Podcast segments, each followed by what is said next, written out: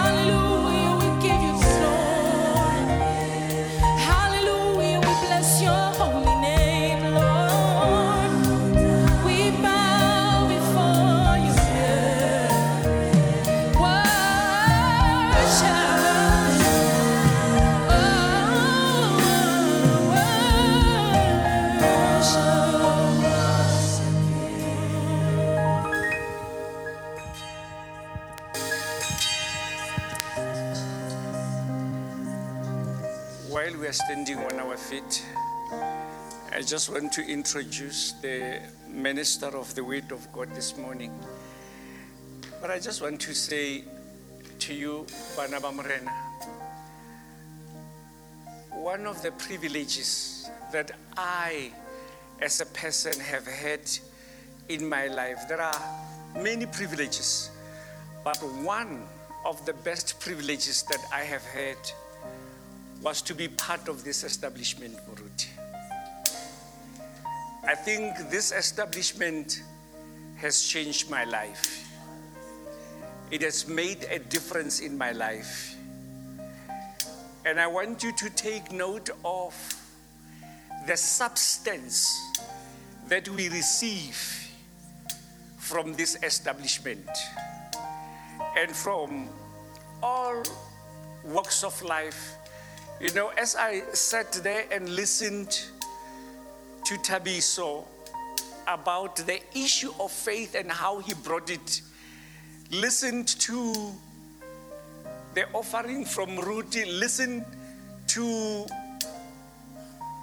uh, the announcement. You know, everything that comes out here has a lot of substance. Please take note of that. I think many of us had privilege as well of listening and hearing a lot of people who are icons of this world. And Heba Feza, we actually ask ourselves, Mara naring, naring. But I don't think it is what we get out of this. Every time when somebody's here, when he leaves, there is substance that we get. Let our hearts be ready let us look at God. Let's prepare our soil, our hearts, as a good seed, as a good soil, I'm sorry, to receive the seed that we are going to receive this morning. While the worship team is singing, let's put our hands together and welcome the minister of the Word of God, Muruti Katlego, to come and minister to us here. Let the worship team continue. Let's give God round of applause as she comes. Worship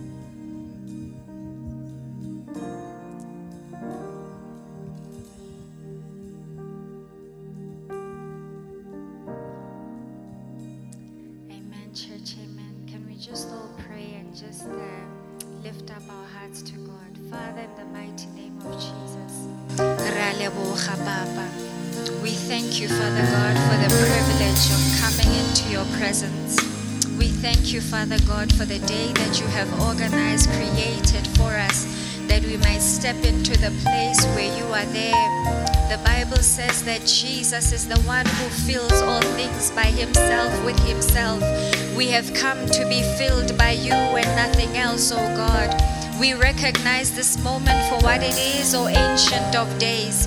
We come to you, great monarch of Zion, and say that there is no one who is worthy but you alone.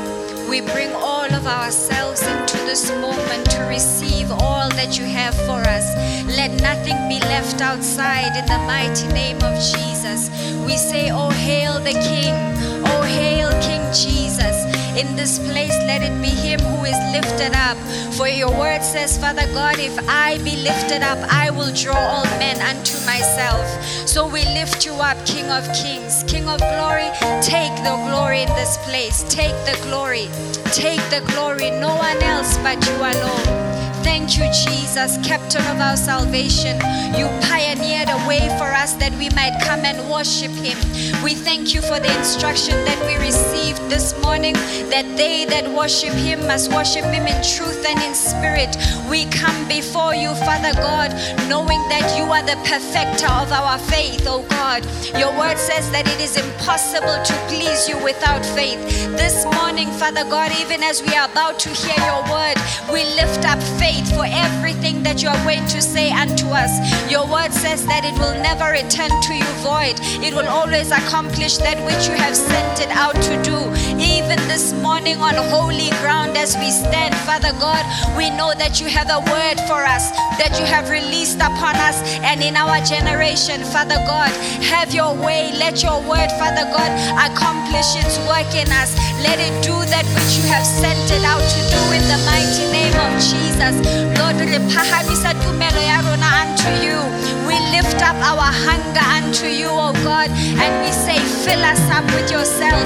We are here to say, Father God, we refuse to leave this place unchanged. We refuse to leave this place the same because you are a God who has greater plans for us. Nothing to harm us but a glorious end, Father God, in you. Your word says the path of the righteous shines brighter and brighter unto a new day. The longer they live, the brighter they shine in you. That is the promise that you give us, Father God, as your Son Jesus. For it is His righteousness that we come in, in the mighty name of Jesus. Lord, we thank you for such a sweet fellowship. We thank you for this time, oh Lord. We thank you, Moyo Halalela. Reign in this place. Father, even as we are about to minister the word, oh Lord, may every activity taking place, Father God, rise up like sweet smelling incense unto the Lord. May you, Holy Spirit, perfect it and may it bring a beautiful savor, Father God, to our Father. Hear our worship, Father God. Our hearts are ready for you. Our hearts are yearning for you. Our hearts, Father God, long only for you. We thank you, Lord. We thank you, Lord. In Jesus' mighty name. Thank you, Lord. Amen. Amen. Thank you, worship team. I greet the church in the mighty name of my Lord and Savior Jesus Christ. Amen. Eh, ke dumedisa mama le papa moruti kapei mamoruti in absentia le bagolo ba kereke amen. Uh, the church at large be greeted in the name of jesus amen. Um, you know the holy spirit caught me off guard over there. I was uh, you know when papa was saying that uh, the privilege of being in this establishment i think more so the privilege of serving god uh, there's no greater privilege, Bana Morena, to have partnered with the purposes of God and earth for them to come to pass. Amen. So thank you, worship team, for just ushering us to a place where, you know, it is our dwelling place at the feet of our Master. Amen. Um, we are going to continue with the message of capacity building. Um, The message says the power in the resurrection of Jesus Christ. Amen. If you need a title for the message, that's the title of the message today. Um, let us read Acts chapter 1. It was read here for the scripture reading, but we can read it again. Acts chapter 1, verse 1 to 3. The former account I made, O Theophilus, of all that Jesus began both to do and to teach, until the day in which he was taken up, after he, through the Holy Spirit, had given commandments to the apostles whom he had chosen, to whom he also presented himself alive after his suffering by many infallible proofs, being seen by them during 40 days and speaking of these things pertaining to the kingdom of God. Amen. We just came from a season of Passover, a season that ignites a lot of passion for our faith. And after Passover in the Bible, in the New Testament, when Passover took place, when the cross took place, the Bible says that when Jesus had risen, this is Paul's account to Theophilus. He is saying that Jesus showed himself alive to his disciples for 40 days, teaching them on matters pertaining to the kingdom with infallible proofs. Remember, as I said last week, that these were men who God was committing the kingdom or the advancement of the kingdom here on earth. So it is important for us as Banaba Morena to take uh, heed of what the Bible here is presenting. Just because you saw Jesus and you were in close proximity with somebody that saw him, that he was there. You know, Thomas doubted. He said, until uh, Tabiso spoke about faith, Thomas doubted until he said, until I touch, you know, where the nails pierced him, then only will I believe. So you could also have experienced Passover. You could have experienced the emotions. You know, Paul says that we stir up holy emotions as ministers of the Gospels. Ne? We can hear worship, the worship team singing, and we melt our affections on a song, and we come out of here thinking that we have known him, but we did not know him. The Bible says the disciples needed to be taught 40 days in matters pertaining to the kingdom of God. Amen. And Ritu ministered so well here, got intercession in the second service, saying that Jesus was the one who confirmed the prophets. Everything that had been said was confirmed by Jesus. But now, what does that mean for us going forward? Now that He has come, He, he died, He rose again, and that He lives again, what does then that mean for us? And this is what Jesus was teaching His disciples to say that I am going, and I am, the Bible says here, He taught them of, He, he, he began with both to do and to teach. Amen. Meaning that he was teaching them the things that he was doing. That do before teaching is very deliberate in the Bible. Amen. So, we as children of God need to be capacitated in order to advance the kingdom. We spoke about the cross um, last week, and we spoke that the cross is not just the wooden item that we need to teach about, it's the technology that God found in, him, in Himself that was made as intervention for our salvation. Amen. And if we do not know the basic fundamentals of our faith, Banaba Morena, we will struggle. Because the gospel is not about the things that accompany salvation, it's about the kingdom. And oftentimes we can find ourselves running for the things that accompany salvation and not running for the kingdom. God is functioning from established purposes, He's not establishing something. In the realm, the realm of time, you are the one establishing. God is eternal, meaning that his purposes has already been established from eternity past to eternity future. But in time, he then selects a generation to appropriate that you know, that purpose for that generation. So, meaning that God has already done it. We are the ones who must align to the doing of our time. Amen. So the cross teaches us or capacitates us to understand how then do we apply the word of God and appropriate it in our time. Let's read uh, 2 Peter chapter 1 verse 16. It says, For we have not followed cunningly devised fables when we made known unto you the power and the coming of our Lord Jesus Christ, but we were eyewitnesses of his majesty. Meaning that when we preach the cross, we are not preaching philosophies. We are not preaching things that have been made up. We are preaching things that have been handed over to us by eyewitnesses, which bears a responsibility upon us. Amen. So the integrity of God hangs upon the cross. The integrity of God hangs upon the things that God has done on Calvary.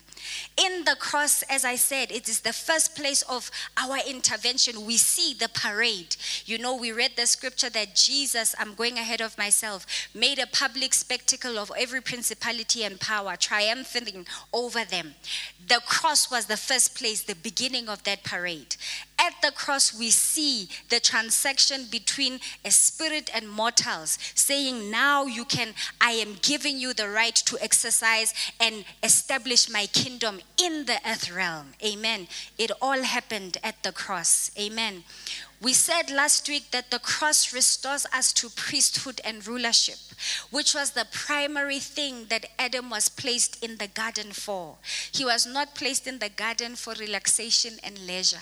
Oftentimes, when we think about Eden, we are thinking paradise, relaxation, and leisure. No, Adam had a deeper responsibility. The burden that he was placed there for was that he must exercise the priesthood duties so that he can stream the realities of heaven here on earth. And as a ruler, must advance the kingdom of God. Amen. That was the primary purpose of Adam. Now, Jesus at the cross, he restores that responsibility to you. Because Adam could no longer even partake in the purposes of God. And by the Lord's mercy, we understood a little bit last week that by the Lord's mercy, God took him out of the garden because he could no longer remain there. Amen. The cross restores relationship with God unto us. It restores authority to reign and rule. It restores the possibility of perfection. And when we spoke about perfection, we spoke that perfection is not what we understand it to be. According to the word of God, perfection is maturity and incorruptibility. It restores you to the place where you are the matured. And remember, God is an ancient, so we cannot count him with time. Amen. But to take it further and tap into that eternity, he is incorruptible. Amen. John 1, verse 1. 1 John 1. It says, That which was from the beginning, which we have heard, which we have seen with our eyes, which we have looked at, and, and our hands have, have touched. This we proclaim concerning the word of life. This is the koinonia that the apostles are saying we are inviting you to after they have been capacitated, after they had witnessed Christ. We are inviting you to something that was there in the beginning in the garden fellowship with God, the word of life. It says here, the word, we this we proclaim concerning the word of life. Banabamurana, Jesus in heaven, his name is the word. Here on earth, he's Jesus because we are the ones that need salvation. So they are proclaiming the word that was there from the beginning. So there was fellowship between man and God in the garden. Amen. But it is the word that has restored it on, through the cross of Calvary. Amen. The cross reveals what Jesus did for you. And Paul then says it behooves us as children of God to be reasonable men to see what then is expected of us after the cross. And he says in Second Corinthians chapter 5, verse 14 to 15, he says, For the love of Christ constrains us, because we thus judge, meaning that after an experience of the cross, your judgments must change.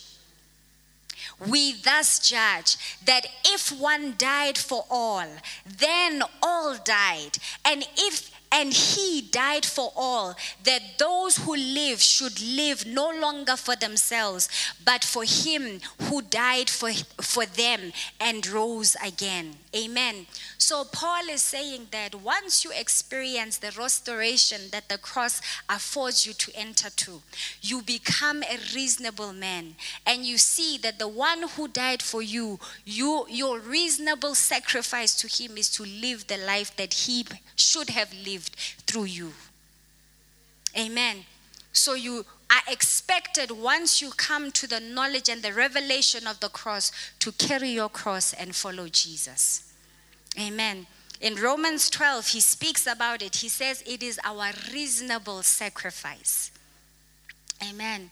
So let's read again 1 Corinthians 15, verse 3 to 5. For I delivered you first of all that which I received that Christ died for our sins according to the scriptures, and that he was buried, and that he rose again on the third day according to the scriptures. Paul here is saying the three things that we cannot differ on, even if we are different denominations in the body of Christ. We cannot differ that Jesus died on the cross of Calvary. We cannot differ that he was buried. We cannot differ that he, he rose again on the third day. Amen. He died for what? For our sins. So it was not an aimless death. Amen. It needs to be known that Jesus died for our sins on the cross of Calvary. It needs to be known that he died, uh, he was buried, and on the third day he rose. I'm going to read it again. It says, For I delivered to you first of all all that which I received, meaning that this is an account that Paul also received, as we are receiving the capacity today that Christ died for our sins according to the scriptures. Amen. Paul is speaking, saying, according to the scriptures. Which scriptures is he referring to? Remember that the New Testament at that time was not complete. So he's not speaking about the, uh, the, the synoptic gospels. He's speaking about the Old Testament, that they spoke of him even before. So he died according to the scriptures, and that he was buried, and that he rose again on the third day according to the scriptures. He keeps referring, saying, according to the scriptures. And I just want to say a side note, Banaba Morena. If we do not uphold the scriptures, we will miss out on the authority that it gives us in prosecuting this life. Paul is saying that my authority in what I am saying rests upon the scriptures because the integrity of God rests upon the scriptures. Amen. So we know here that he died and he was buried and that he rose again. Amen. So, having laid that foundation, of what the cross has done. Remember that, as I said, that it's not just a wooden ornament that we look at, nor was it just a means of that day, you know, to for Christ to die. It was something that God saw within Himself as part as working out our salvation. Amen. So, in understanding what the cross is, it is not just understanding what Jesus did for us on the cross, but it's understanding what He has opened you up to.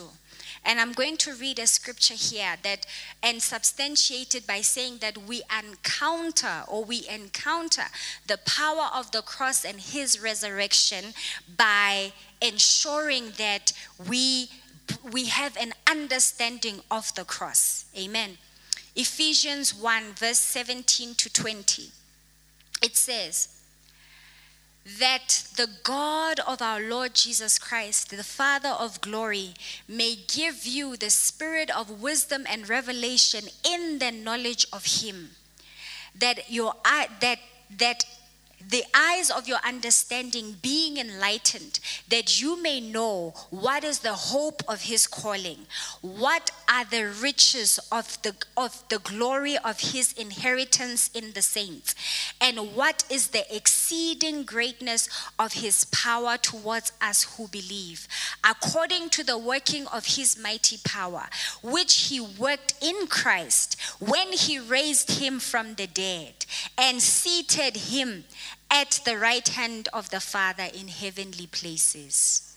Amen. He starts by saying that the Lord, that that the God of our Lord Jesus Christ, the Father of glory, may give you the spirit of wisdom and revelation in the knowledge of Him. So before you get to the worked Christ that was raised from the dead, who is seated in heavenly places with God, you must pass by wisdom and revelation in the knowledge of Him. Amen. So that is why we must push understanding of the cross. That is why we must push understanding of our salvation. That is why we must push the understanding of resurrection. Amen. We need wisdom, revelation, and the light of God. Amen. Uh, wisdom in the Bible here, when you read it in the Greek, it says the Sophia. You need the Sophia of God, meaning that there are many forms of wisdom. You know, when the Bible says that the beginning of wisdom is the fear of the Lord, that scripture, it means that there are many other forms of wisdom. But a man who fears God will limit himself to the wisdom of God alone. Amen.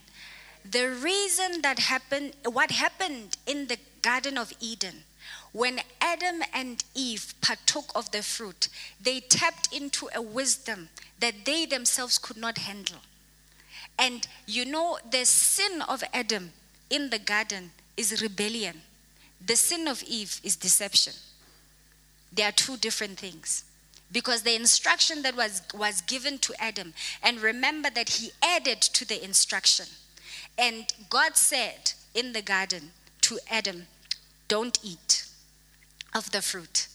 And he then gave Eve the instruction don't eat, don't touch.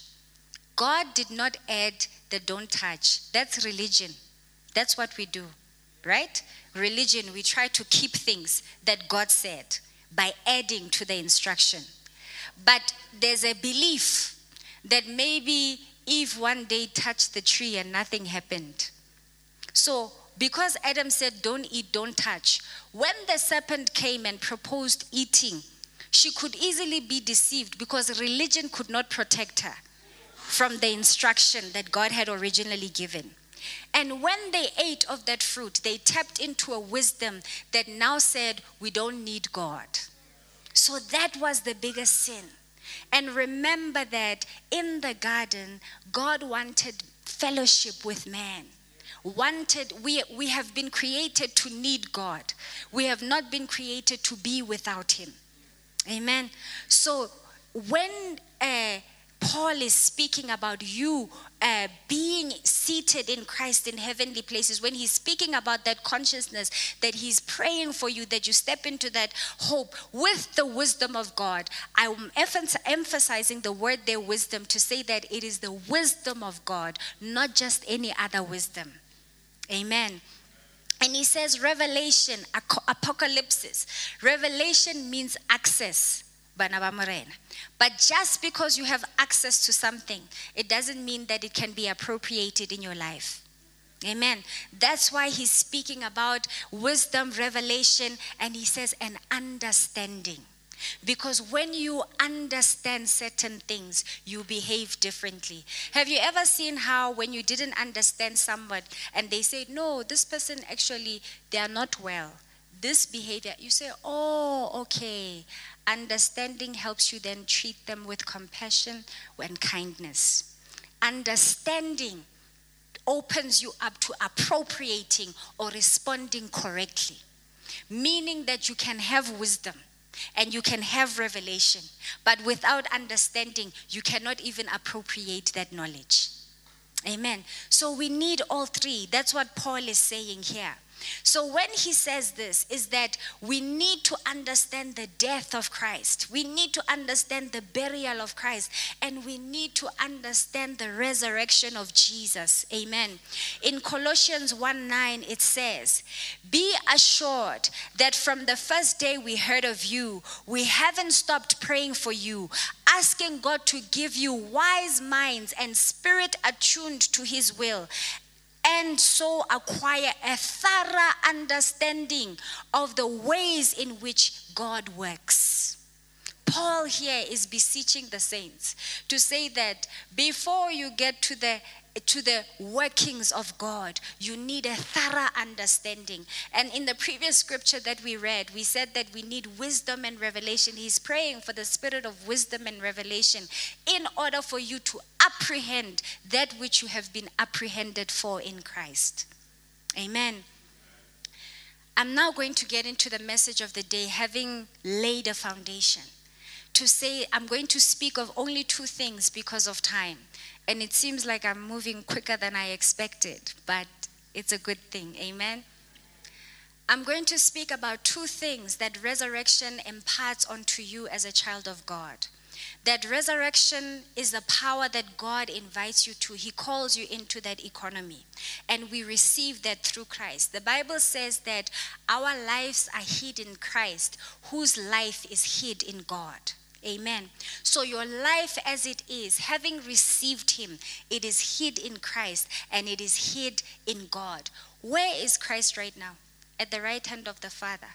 Who- is there? It's him, the resurrected Christ. If we don't understand that he is the resurrected Jesus, we are going to treat him as if he's the Jesus who was on the cross of Calvary. But actually, there's an invitation to take you further. If you do not understand resurrection, you will live below the power that God gives you as a believer. Amen. The first thing that resurrection has done for us. And remember, um, I, I don't like saying, you know, uh, like, you know, the world would say seven habits of highly effective people, uh, five love languages, and so forth. I'm going to speak on two things, but God can reveal much, much more. Amen. You know the Bible, the word, the word of God is so deep you can't understand it. That's why it's new every morning. There's, there are scriptures that you read ten years ago. You read it again, and it's new. Amen. So as I speak on these things, this is where maybe my understanding has gone to. But the Holy Spirit, in His uh, in in His infallible power, He is able to reveal more. Amen. The first thing that the cross does for us is that it legitimizes our sonship in the kingdom of God. It makes us sons and daughters of God. Amen. You need, the first thing you, the, the power that you need in this kingdom is to know that you are a son, or else you'll function like a slave. Amen. You know, a son, you don't go to your parents and beg and say, Papa, if you have mercy, uh, can you please, will you be able to assist me with this? If I can have mercy, if I can, do you understand? And unfortunately, um, especially in an African context, culturally, the hierarchies that have been uh, presented to us. Yes, I believe in respect and I believe in honor and I believe in humility. In humility. But some of those have been misrepresented to the place where we sometimes find ourselves so timid in the gospel and calling it brokenness before God. And it's not brokenness. It's not brokenness. And those lines have been blurred because of upbringing and maybe cultural settings. But Jesus calls you to a new place where you walk in humility, knowing your identity, where you walk in honor, knowing your identity. You do not have to deny who He calls you to be. I can still walk in honor towards the elders of the church, knowing exactly who I am. Amen. And he calls us to that place. So it is important for us to know that we are sons and daughters in the kingdom and not slaves. Meaning, sons and daughters also have responsibilities. Amen. When we are at home as a son as a, and a daughter, you are not told that eh, after we eat, we are. You know that is the responsibility and part of the household. Meaning that as a son and as a daughter, you are able to to take on the mandate of the kingdom and exercise the responsibilities that we must exercise in the kingdom. Amen. The Bible says creation is waiting for the manifestation of the sons of God. It's not waiting for people who don't know who they are. Amen. Galatians 4, chapter 1. Let's read it. It says, Now I say that the heir, as long as he is a child, does not differ at all from a slave, though he be master of all. Amen. You know, the word son there, it's speaking of the mature one. And you notice that when it's speaking about an heir, it's speaking about a child, meaning that you can be grown. Tabiso spoke about it, saying that you can find a 40 year old who's be, behaving below their age. And you know, there's a, there's, as you grow older, we assume maturity, don't we? We assume maturity, like people, you know, uh, if you are 60, you behave a certain way and so forth. I remember there was a time where I was young and I couldn't understand adult an adult doing something. And I remember I went to my mom, and my mom says, No, Katli, uh, people don't always mature, they just learn how to behave. I never forgot that. That that person knew how to behave as an adult, but it does not necessarily mean maturity had taken place in a certain area. And I remember being a child and I said, God, I don't want to be an adult like that. I want to be able to be the matured at a certain time in the place of maturity. Amen. I don't even think she was mindful of what she was saying at that time because it was just me who, what is this? What is this? You know, and he says, no, you, people don't always mature. They just learn how to behave. So, in a setting like this, we all know how to behave, but it doesn't mean that we are all the mature. Amen. And another thing, Banaba Morena, sonship, when it speaks about sonship, maturity is not age. You know, you can see a child when they are speaking with the spirit of an ancient, and you ask yourself, where does this child get this type of wisdom? And that goes to show you that maturity is not age, it's a spirit that can rest upon a person and take them to the places that God is calling them to. Amen. And that is the access that the cross gives us. Amen. So if an heir is though if a child is an heir, if he still remains a child, he will live like a slave. Amen. The Bible says that he will uh, be appointed somebody, a curator who will be looking after his things, though he be heir of all things. Amen. So, sonship is an honor that God bestows upon us. But through the cross, it becomes a kingdom right that you must actually walk into. When you receive Christ as a citizen of the kingdom, it becomes a right that you have the ability to then walk into. Amen. Uh, let's read John 1, verse 11 to 12.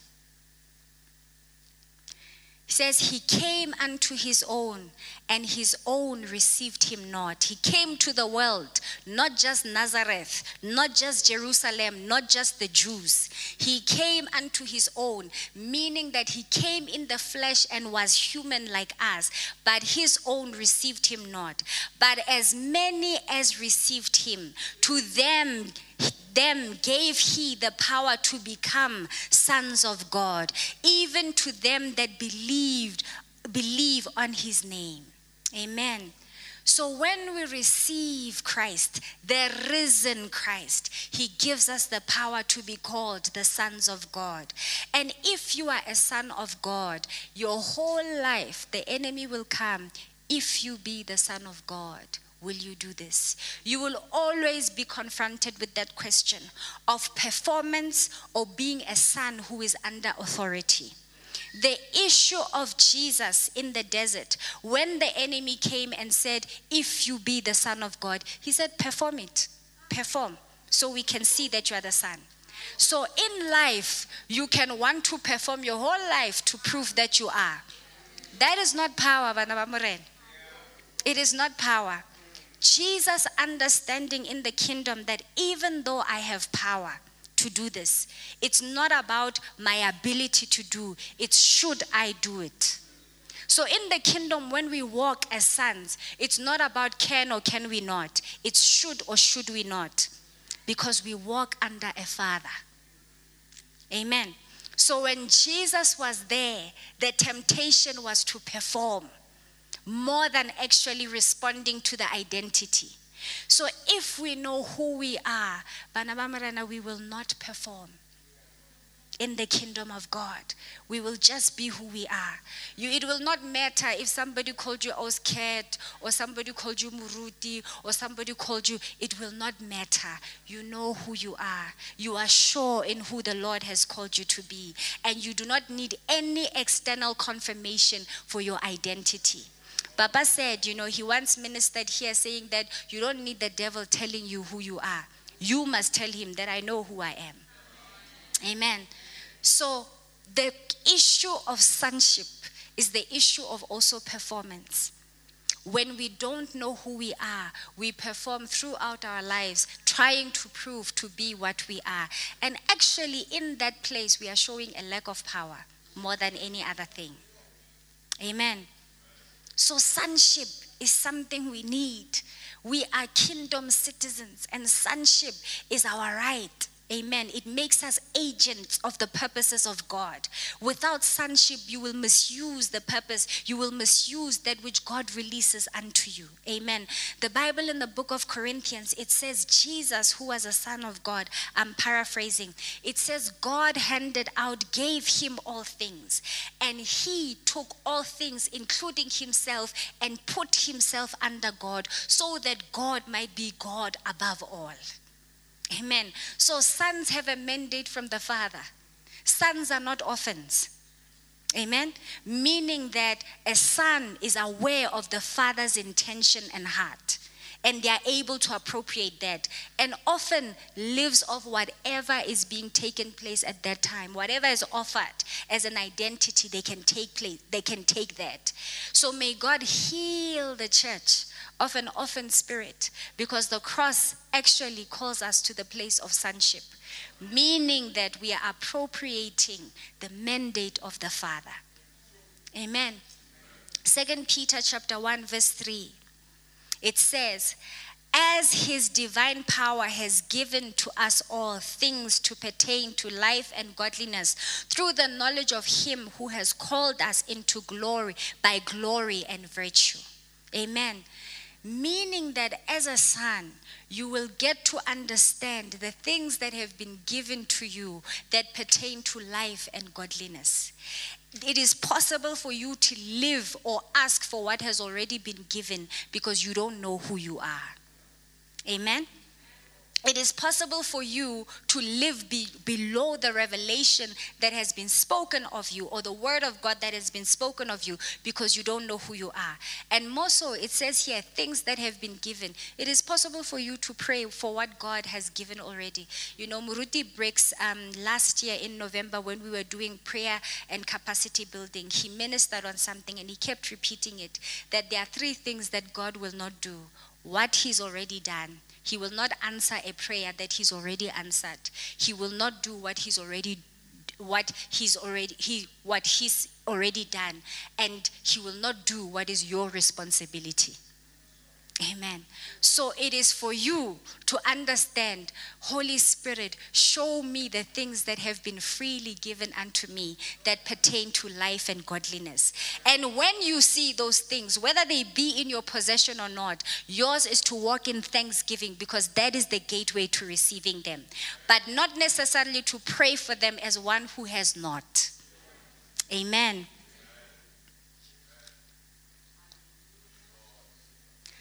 So our insufficiency as Banaba Mudimu, as children of God, blood washed, tongue talking Christians, is largely because of our ignorance. Not necessarily because God has not given. Not necessarily because, you know, the word has not released unto us who we are, but because we don't know these things. Proverbs says, My people perish because of lack of. Amen. So if we don't invest knowledge in these things, we are going to run after things that the Lord has already given. If we don't invest ourselves in these things, and mind you, I'm saying invest. Muruti spoke here about investing. You know, investing and selling are two different things. When you invest, there's an expectation of a return, a higher return. Amen? But when you sell something, you can even mark it down just to get what you got, or even less, just so that you don't lose. Amen. So the Bible is is is is provoking us to invest ourselves. You know, when Paul speaks to Timothy, he says, Throw yourself wholly unto these things, so that thy profiting might be made known unto all. The profiting that might be known unto all is how we see you living your faith life. Amen. How we see you walking your faith life. That's the profiting that we see. We see whether you have invested yourself in the knowledge of Jesus Christ or in the knowledge of other things as well. And you know, Paul in the Bible, he says that I may know him. He's speaking about Christ. You know, several times you find in the scripture, he's saying that I have sought to know him but to know nothing else but Jesus who died and was crucified and was raised on the third day. And he says that I may know him, meaning that there are many things to know. Knowledge will produce fruit. But he himself, he's decided to only know Christ so that he may bear the fruit of Christ. So, right now, our lives are bearing the fruit of what we know. If we do not know Christ, there's fruit. If we know Christ, there's fruit. Amen. So, our insufficiency, as I said, is because of ignorance, not necessarily because the Lord has not given. And when you see a man who walks in the authority of God, who knows that they are a son or a daughter of God, they walk audaciously.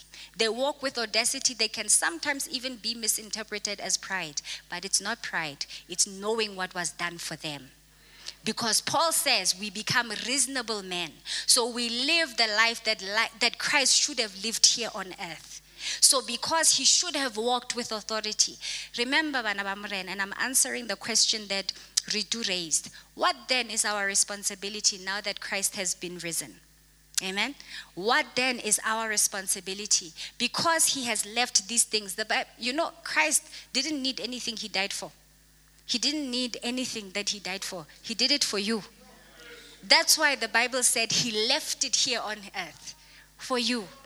And the Bible also then says, the kingdoms of this world shall become the kingdoms of our Lord and Savior Jesus Christ. So you live a life of advancing the kingdom. That's a reasonable man. You take on the mantle of Christ, you take on the cross of Christ, and you advance the kingdom. Whatever the kingdom may be, the systems of this world must bow to the kingdom of God. So if God has called you to education, it is in education. If He has called you to government, it's in government. Not that the kingdom is not just ministry. It's not the pulpit. Amen. God wants to colonize this entire world, if I should use that word. Amen. So if you study that, if you understand that the kingdoms of this world must become the kingdoms of our Lord and Savior Jesus Christ, you will understand that as a son, you advance the kingdom. Amen. And as I said, that our audacity is not pride. Our audacity or what look may look like pride is understanding for what was done for us. That's why we need to be reasonable men walk as sons. Amen. Number two, the thing that um, resurrection, the resurrection of the cross, the resurrection of Jesus Christ bestows upon you is enthronement. Amen enthronement. Ephesians 6 2, it speaks about, eh, Ephesians 2 6, it speaks about us being in heavenly places seated with Christ. Amen. Now, that enthronement in the Garden of Eden, when God was visiting Adam, God had always reserved a place for man in heaven. There at the right hand of the Father, there was always a place for man. But Adam was busy chasing the apple or through Eve chasing the apple. And he couldn't understand that he also could visit God in heaven. Amen. So it was not just about God visiting man. Eden was about communion and fellowship. And man also had a place to sit in the council of the gods among God himself. But he fell from that. And Jesus, through the cross, the Bible says, we are seated in him Amen.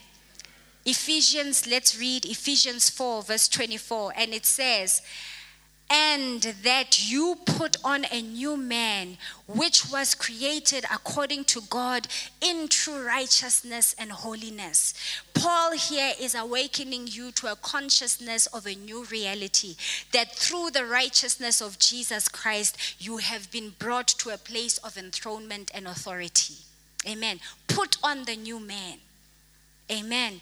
Galatians 1 8 reveals the authority that God has given unto you. So, the issue of enthronement is the place that God had always reserved for men. But Adam fell. And the Bible says that the first Adam was a living being, but the second Adam has become a life giving spirit unto us. Amen. So, through the life giving spirit, we have been restored to the place of authority in God. Amen. That's why we have an appreciation of Ephesians 2 6, sitting at the place of administration, meaning that in Christ you are at the center of the administration of the kingdom of God here in the earth realm. Amen. So, as a man, Jesus came down, and as a man, he ascended to be seated at the right hand of the Father. You have a place in God. Amen.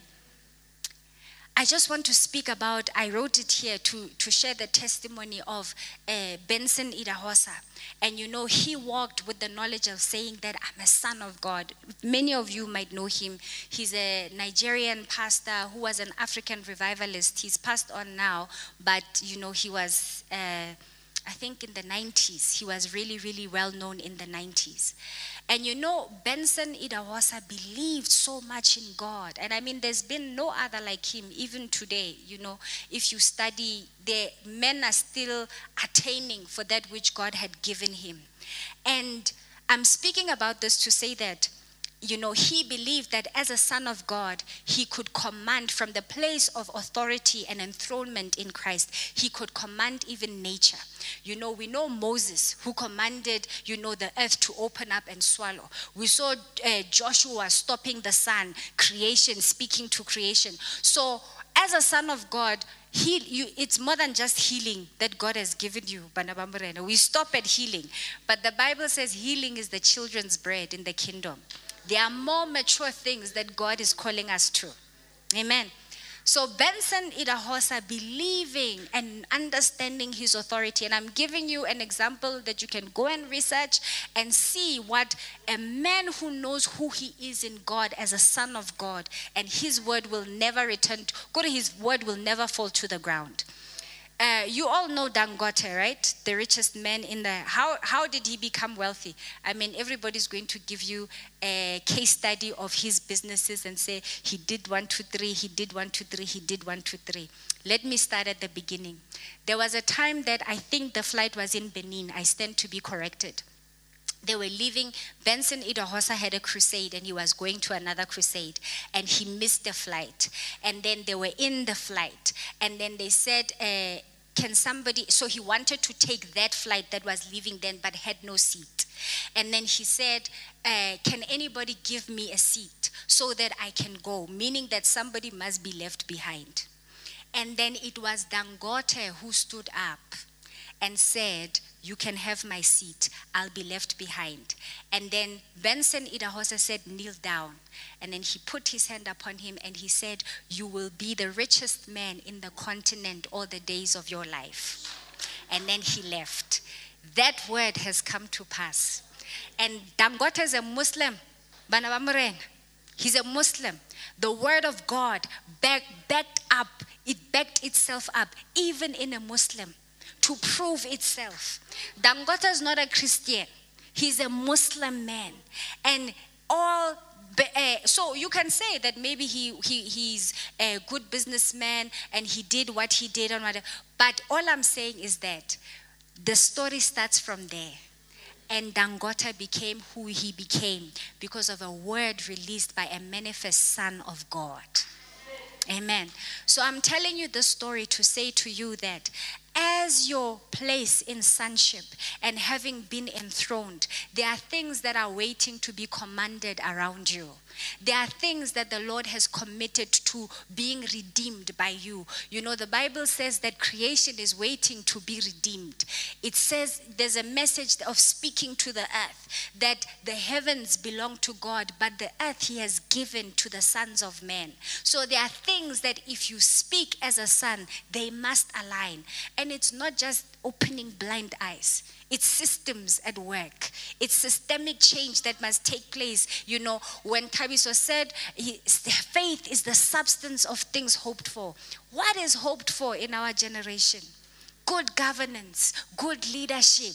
What is the hope that we carry? In faith, we find the substance of those things. And as manifest sons of God, we must speak those things into being. Amen. So the resurrection does not give you power to know that you have been made free from sin. And the judgment of a child of God does not come from what you don't do or do because of sin. It's what you do with the power that God has given to you because He has made you a son. So when we judge a child of God, we are not judging you for eh, or no. We are judging that because you have been made free, what did you do with the freedom that God gave you? Amen. So that is what we have been called to, Banabamrena, the place of dominion the place of sonship, the place of appropriating matters of the kingdom. As I said, when Adam fell in the Bible, it was not about the devil and it was not about sin. It was about government, it was about legislation and constitutions.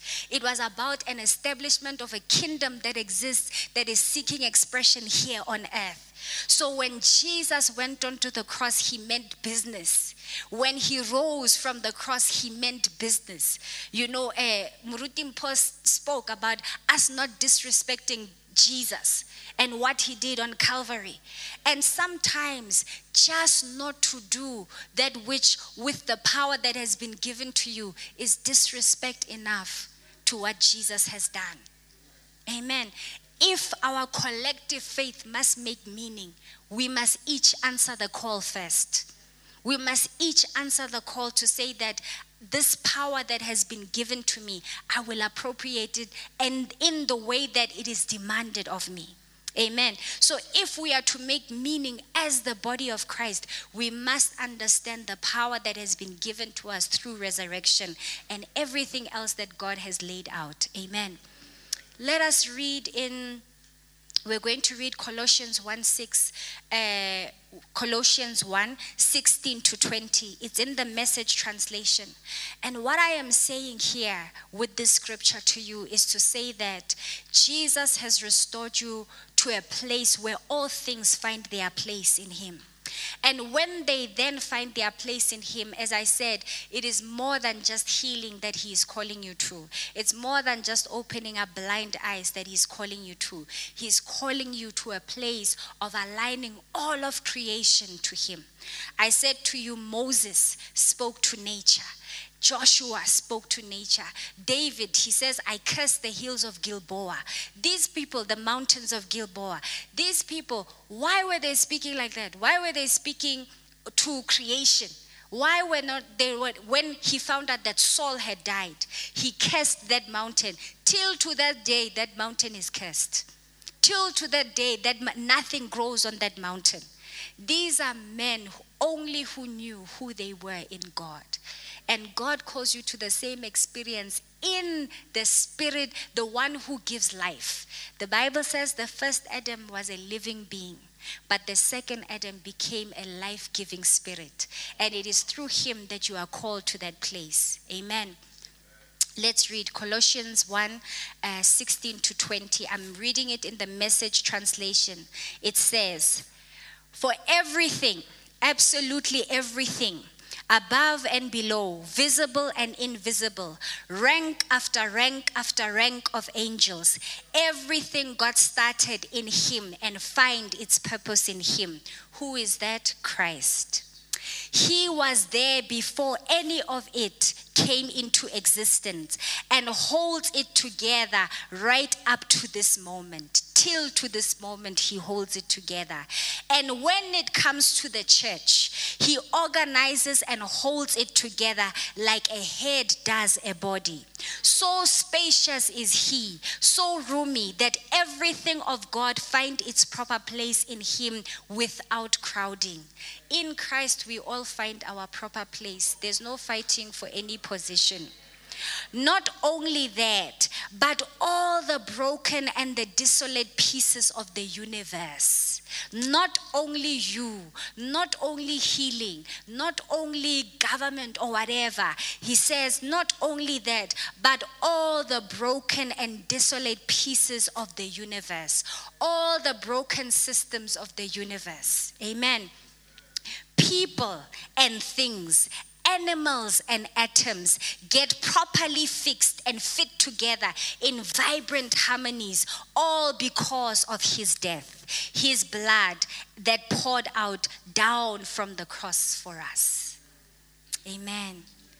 That is the power that God calls us to through resurrection, that is imputed unto you through faith. You access it by faith. You access sonship and you access enthronement. Amen.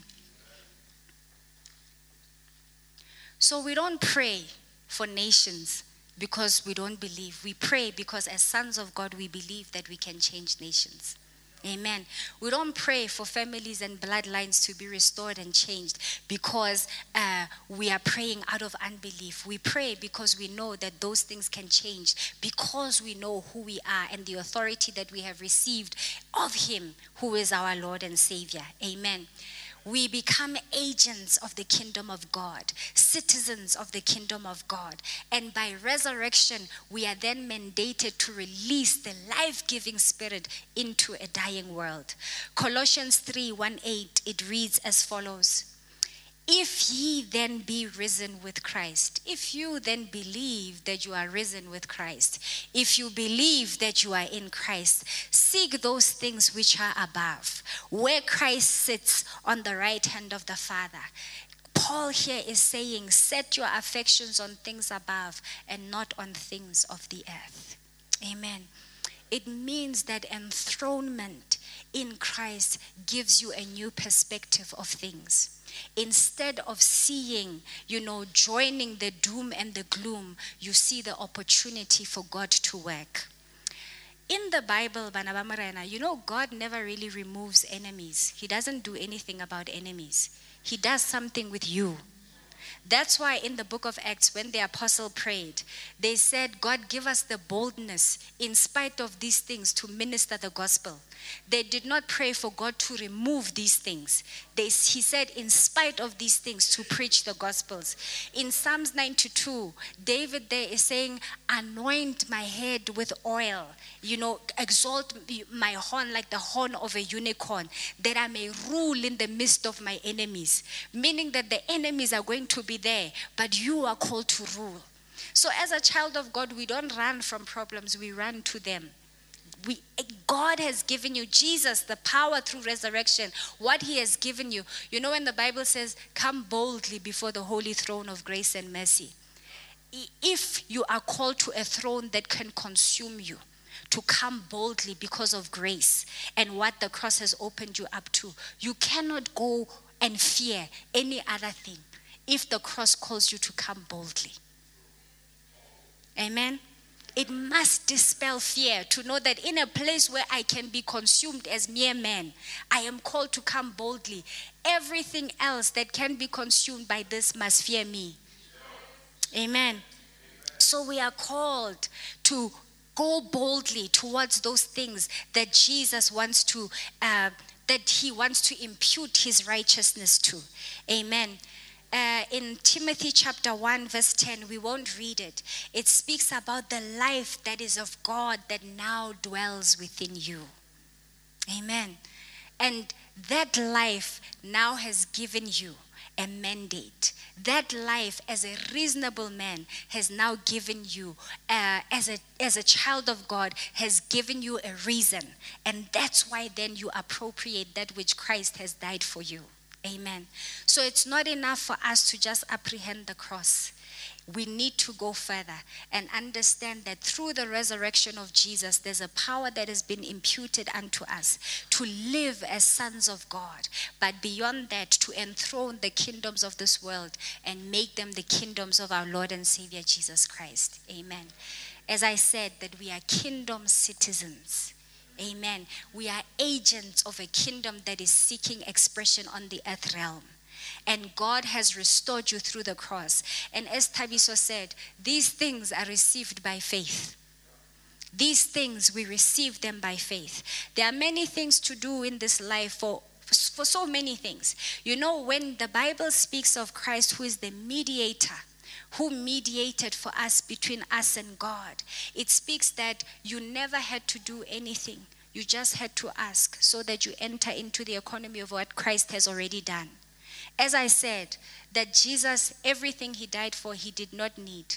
He died so that you can receive it. And that's the principle of exchange, right? You find it in the Bible that it was me who was meant to be the sacrifice but god himself came down in the in in the personhood of jesus and died on the cross that you might live and appropriate the kingdom. The first adam was a living being. The second adam is a life-giving spirit and that spirit now dwells in you. And the bible said it's the same spirit that raised christ from the dead. Now use it well ngwana morena that's my word to you. Amen.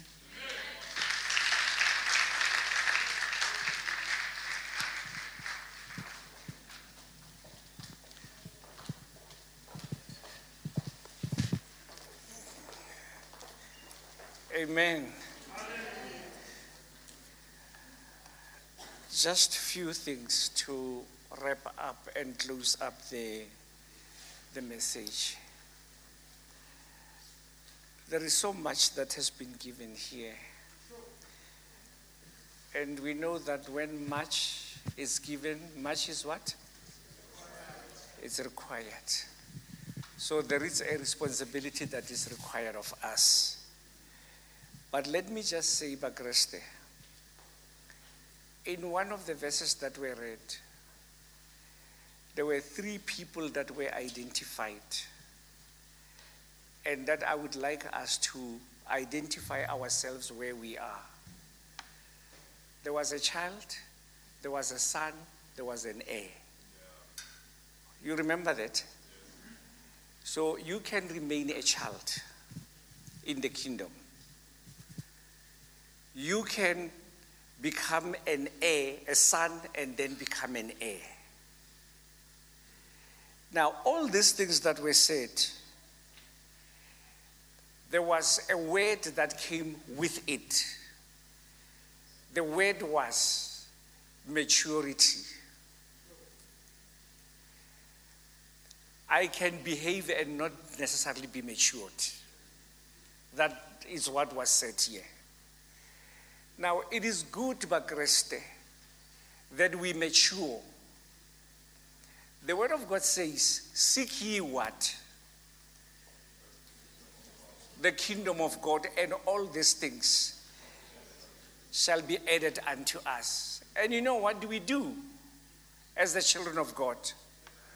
We do not seek the kingdom, we seek the salvation, the benefits of salvation without really knowing, understanding the kingdom. If I am the king of the kingdom, I would not dispense anything to a child who has not matured to be a, an heir. Let's not, you know, it was identified here. There is actually a gospel of salvation and the gospel of the kingdom of God.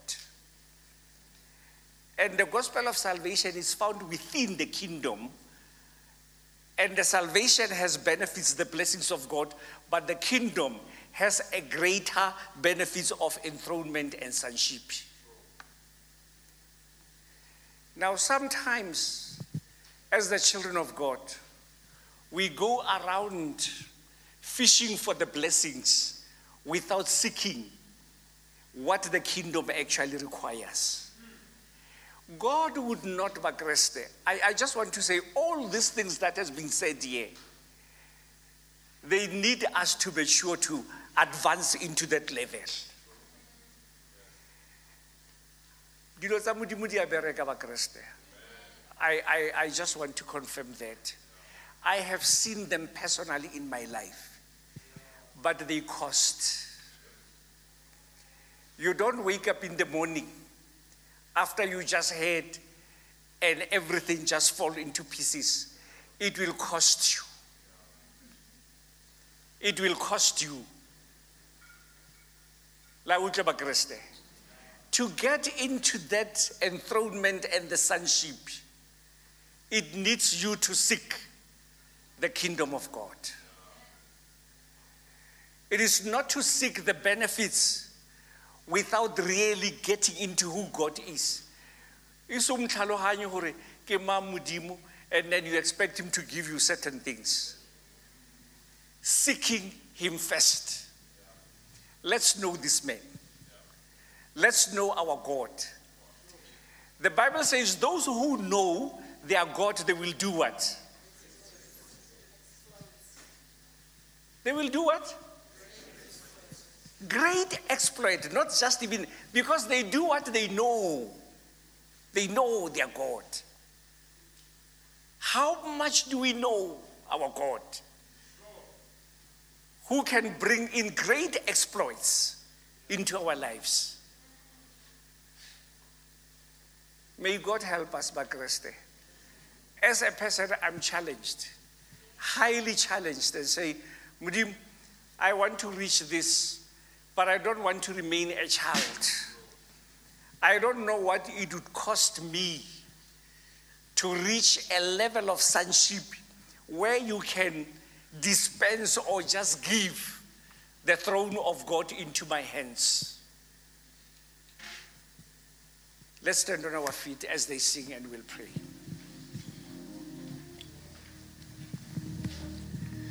You you do miracles so great. There is no one else like you. There is no one else like you are great.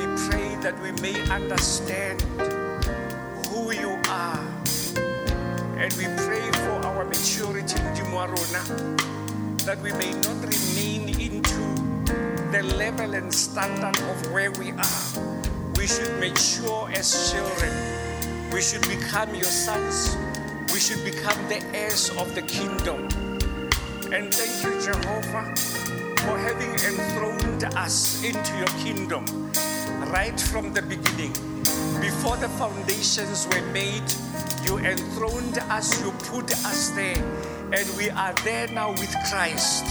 Father, we thank you for your word. We receive it and we pray that it may grow.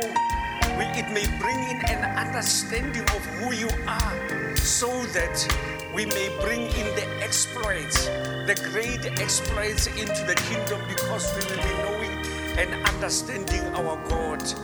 Father, may the grace of our Lord Jesus Christ, the love of God, and the fellowship of the Holy Spirit be with us in Jesus.